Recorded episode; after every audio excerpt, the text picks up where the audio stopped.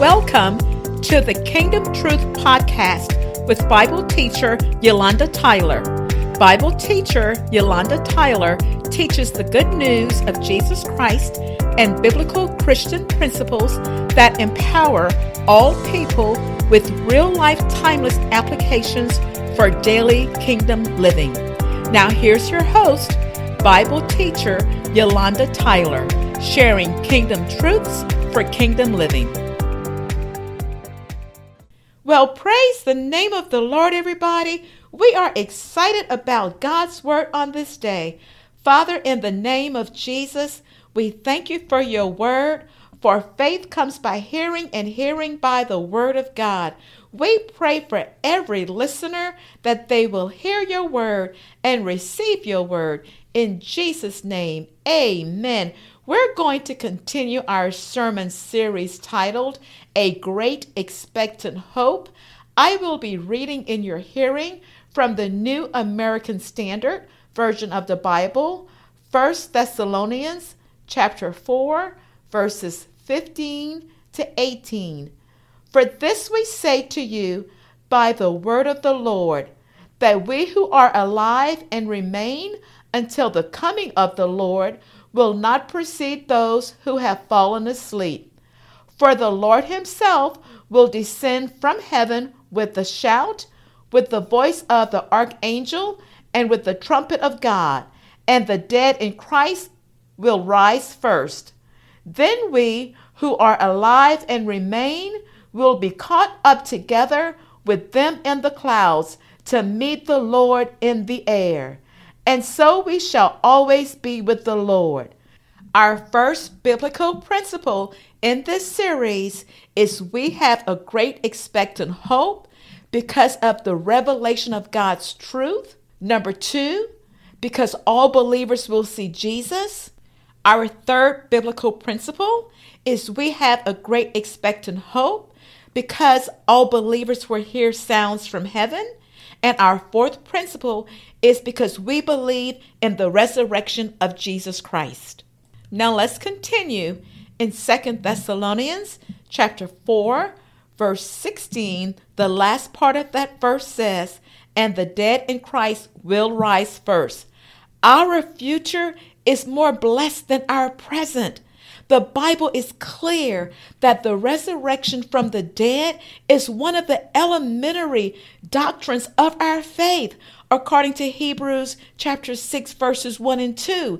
The word says, Therefore, let us leave behind the basic teaching about Christ and advance to maturity without laying the foundation all over again. Repentance from dead works and faith in God instruction about baptisms and laying on of hands, resurrection of the dead, and eternal judgment.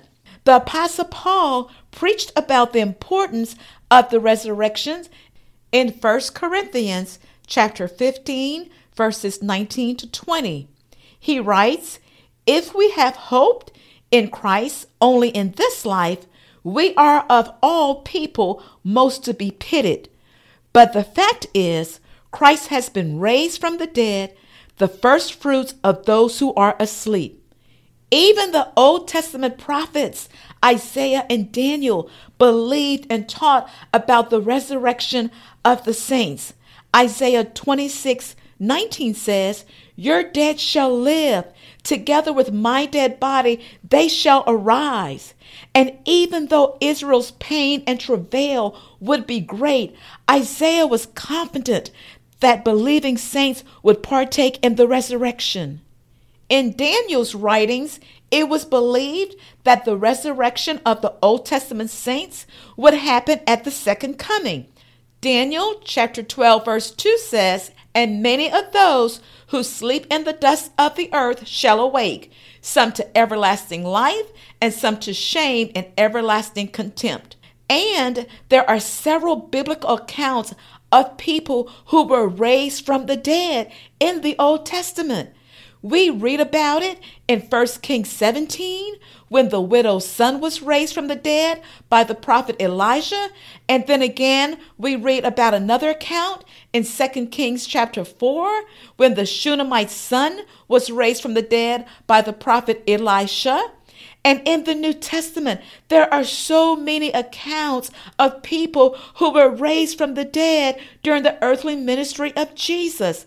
One of them was the resurrection of Jairus' daughter, and it is reported in the three synoptic gospels. We find this account in Matthew chapter 9, Mark chapter 5, and Luke chapter 8. Jesus touched Jairus' daughter.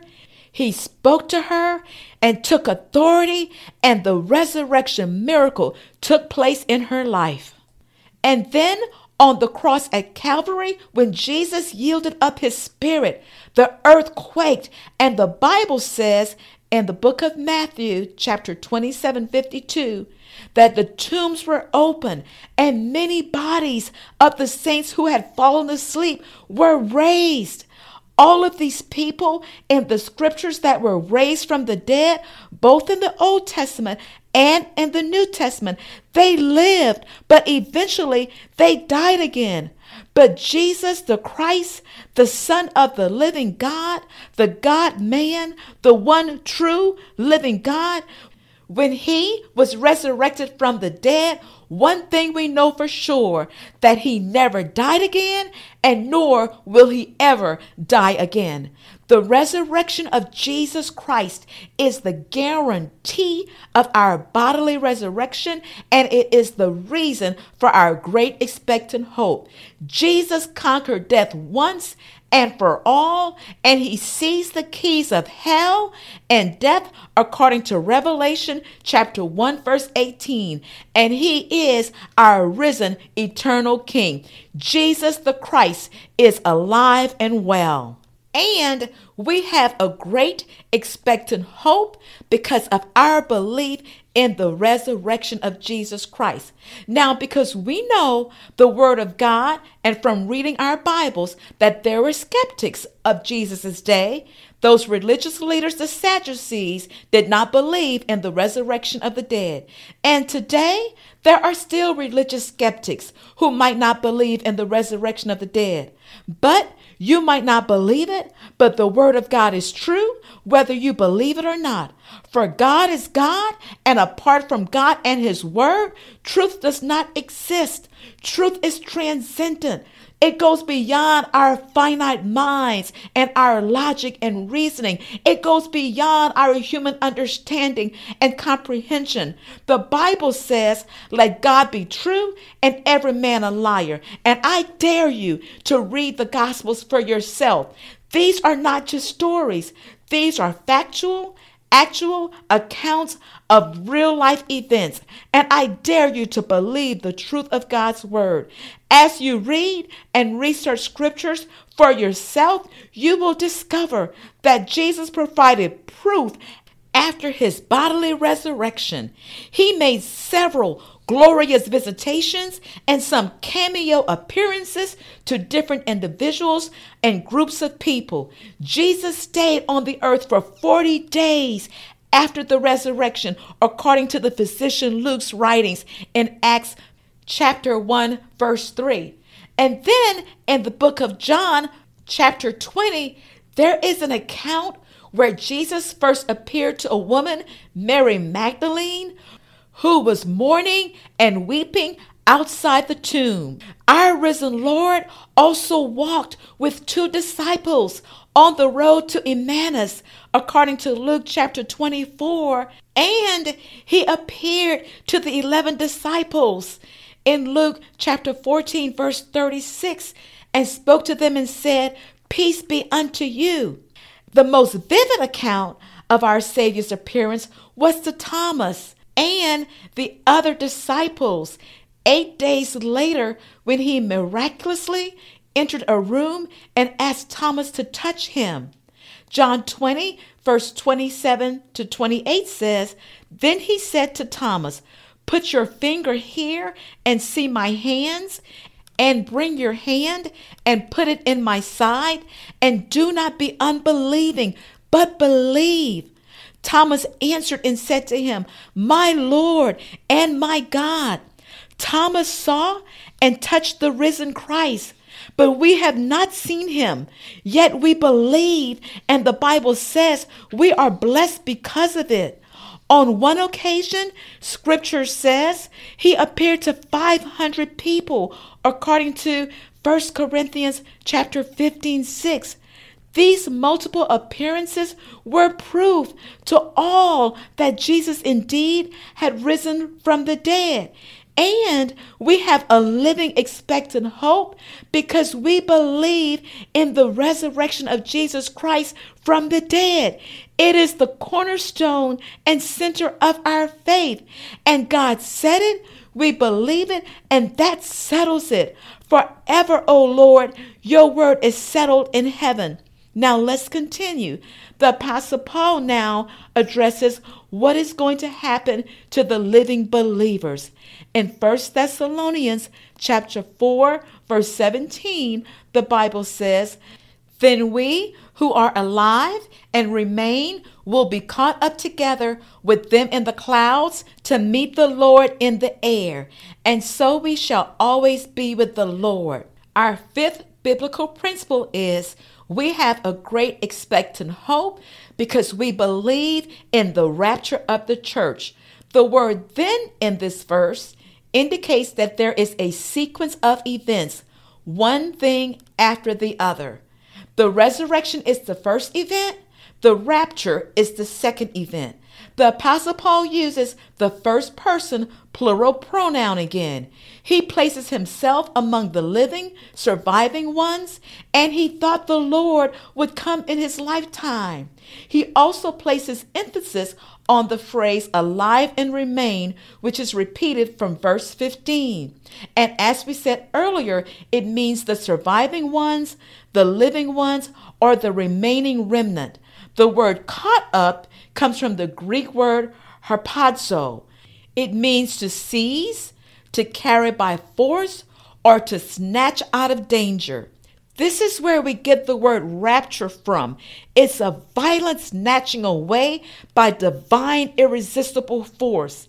It comes from the Latin word raptura, which simply means seizing. The rapture is also called the translation and it's taken from the Latin word translatio, which means transferring or transporting, because Christ will transport the church from one location to another at the time of the rapture. Now, at the time this epistle was penned, the saints at Thessalonica were still living and they wanted to know what would happen to them. And some of us today, the living saints, we want to know what's going to happen to us. So the Apostle Paul places focus and emphasis back on the remaining ones or the surviving remnant and gives us a clear account of this prophetic event. First things first, the dead in Christ are resurrected and united with Jesus. The next thing is that we, the living saints, will be raptured and taken up. The New Testament doctrine of the rapture is simply the catching away of living believers to be with Jesus. In the book of Acts, chapter 8, verse 39, Luke gives us a picture of what the snatching away will look like. The Bible says, when they came up out of the water, the Spirit of the Lord snatched Philip away, and the eunuch no longer saw him, but went on his way rejoicing. And then the Apostle Paul describes a similar experience of being caught up when he gets a glimpse of the third heaven where Jesus and the saints live. He writes in 2 Corinthians chapter 12 verses 3 to 4, and I know such a man whether in the body or out of the body, I do not know. God knows how he was caught up into paradise and heard inexpressible words which it is not lawful for a man to utter. The rapture conveys the idea of suddenness, quickness, or abruptness. Jesus himself is coming down from heaven with his great power and glory to snatch us up right out of this evil, wicked world. Now, that is good news and the most encouraging news that we can teach and preach at this time and hour. We will be caught up with Jesus. We will see Jesus face to face and he will bring us back to heaven with him. The Lord confirms this in the Gospel of St. John, chapter 14, verses 1 to 3. It reads, Do not let your heart be troubled. Believe in God, believe also in me. In my Father's house are many rooms. If that were not so, I would have told you, because I am going there to prepare a place for you. And if I go and prepare a place for you, I am coming again and will take you to myself, so that where I am, there you also will be. Nothing or no precursors need to happen before the rapture. No events need to happen before Jesus returns. The rapture is a signless, timeless, imminent, prophetic event. The rapture is the hidden secret departure of the saints. It is the next prophetic event on God's calendar. And you might say, Bible teacher Tyler, what is all this talk about the rapture? People have been talking about the rapture for a very long time, since the beginning of creation. And I have seen all the movies about the rapture, and nothing has happened yet. And I just question and wonder will it ever happen? Well, you can rest assured it will happen Every word of God is true. When it will happen, now that is God's business. We need to take care of our business and get it right and be ready at all times to meet Jesus when he returns. Then some may question and wonder, well, why is it taking the Lord so long to come? Well, let's look at 2 Peter chapter 3 verse 9. The word says, the Lord is not slack concerning his promise, as some count slackness, but is long suffering towards us, not willing that any should perish, but that all should come to repentance. The Lord is never late. He is always right on time. He will not be one second late concerning his promise. The Lord is in the saving business. He doesn't want anyone to go to hell and be eternally separated from him. He is waiting for the last person to repent and be saved. Now, let's be clear. There is a difference between the rapture and the second coming of Jesus Christ. There are signs that need to take place before the second coming of Jesus Christ, as mentioned in the book of Matthew, chapter 24, verses 3 to 14. The rapture takes place before the tribulation and before the second coming of Christ. At the rapture, or as it is sometimes referred to as the first coming of Jesus, he is coming for the saints. Jesus is not coming to the earth at all during the rapture. He will not touch down on the Mount of Olives. But at the second coming of Christ, Jesus will touch down on the Mount of Olives and he will establish his kingdom on earth the rapture is exclusively for believers only. We will see Jesus. Unbelievers will not see Jesus, and the world will never even know that the rapture took place. All unbelievers will be left behind and they will go through the great tribulation. However, at the second coming, according to Revelation chapter 1 verse 7, all will see Jesus. The Bible says Behold, he is coming with clouds, and every eye will see him, even they who pierced him, and all the tribes of the earth will mourn because of him. Even so, amen. And you might ask, well, Bible teacher Tyler, how will this take place? We know the saints are going to heaven to be with Jesus, but how will we function in heaven with these physical bodies, with these earth suits? Well, I'm glad you ask. The Apostle Paul reveals and unfolds this mystery in 1 Corinthians chapter 15, verses 50 to 52. The Bible says, Now I say this, brothers and sisters, that flesh and blood cannot inherit the kingdom of God, nor does the perishable inherit the imperishable. Behold, I am telling you a mystery. We will not all sleep. Here, Paul is speaking of the remaining living remnant, but we will all be changed. In a moment, in the twinkling of an eye, at the last trumpet, for the trumpet will sound, and the dead will be raised imperishable, and we will be changed. For this perishable must put on the imperishable, and this mortal must put on immortality. In the twinkling of the eye, instantaneously, the living saints will be transformed. And when the church is raptured, those in Christ, whether living or dead, will be changed. We will only have to wait a brief moment, like the flash of an eye, a nanosecond. Then we will have new spiritual glorified bodies like the resurrection body of Jesus Christ. The Bible says we shall be like him. In 1 John chapter 3, verse 2, it reads, Beloved, now we are children of God, and it has not been yet revealed what we shall be. But we know that when he is revealed, we shall be like him, for we shall see him as he is. When Jesus appeared in his resurrection body, with the doors being shut, he appeared to the disciples, and he miraculously stood in their midst according to John chapter 10, verses 26 to 28. And our new glorified resurrection bodies will not be subject to the limitations of our physical bodies.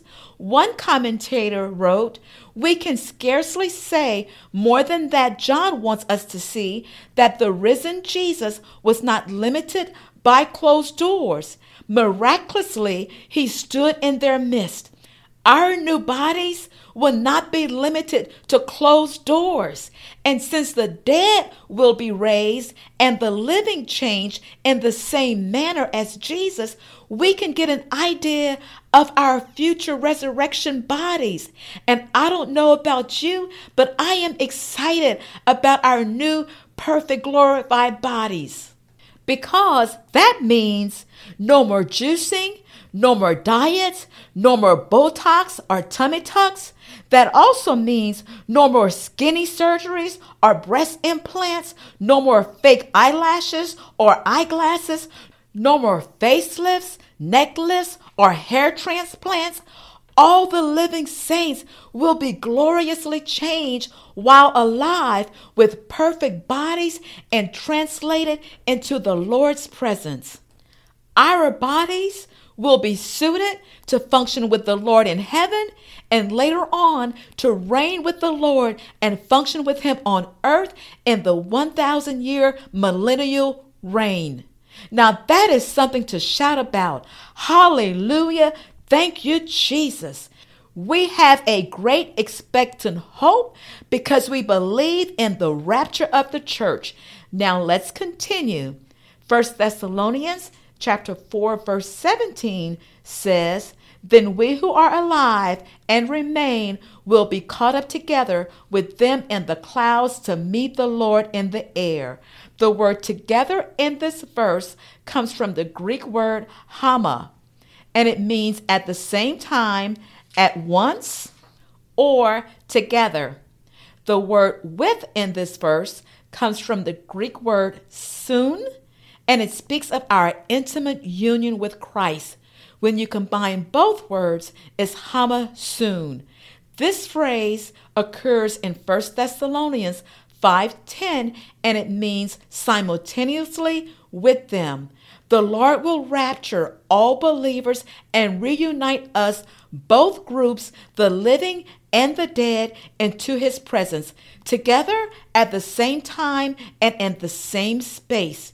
One commentator said, The two groups will, united as one company, arise to meet the Lord. It implies the full association and equality of the two groups. For the living, it will mean not only recognition of, but reunion with their departed loved ones. The raised dead and the changed living together will form one joint body. It will be a royal reunion for the family of God. And we just finished a family reunion in Louisiana, and it was beautifully done. The fellowship and the food were great. There was a lot of love and laughter. We had so much fun. We took a lot of photos, played a lot of games, and we shared a lot of family memories and stories. And although it was an excellent turnout, nevertheless, there were still a lot of family members who were not present.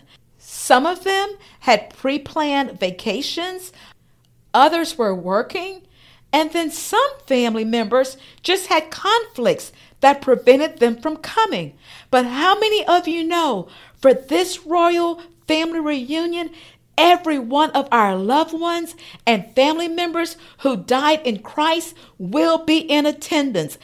I can't wait to see my dad, my stepdad, my grandmother, grandfather, my godmother, and no saint will be absent from this family reunion.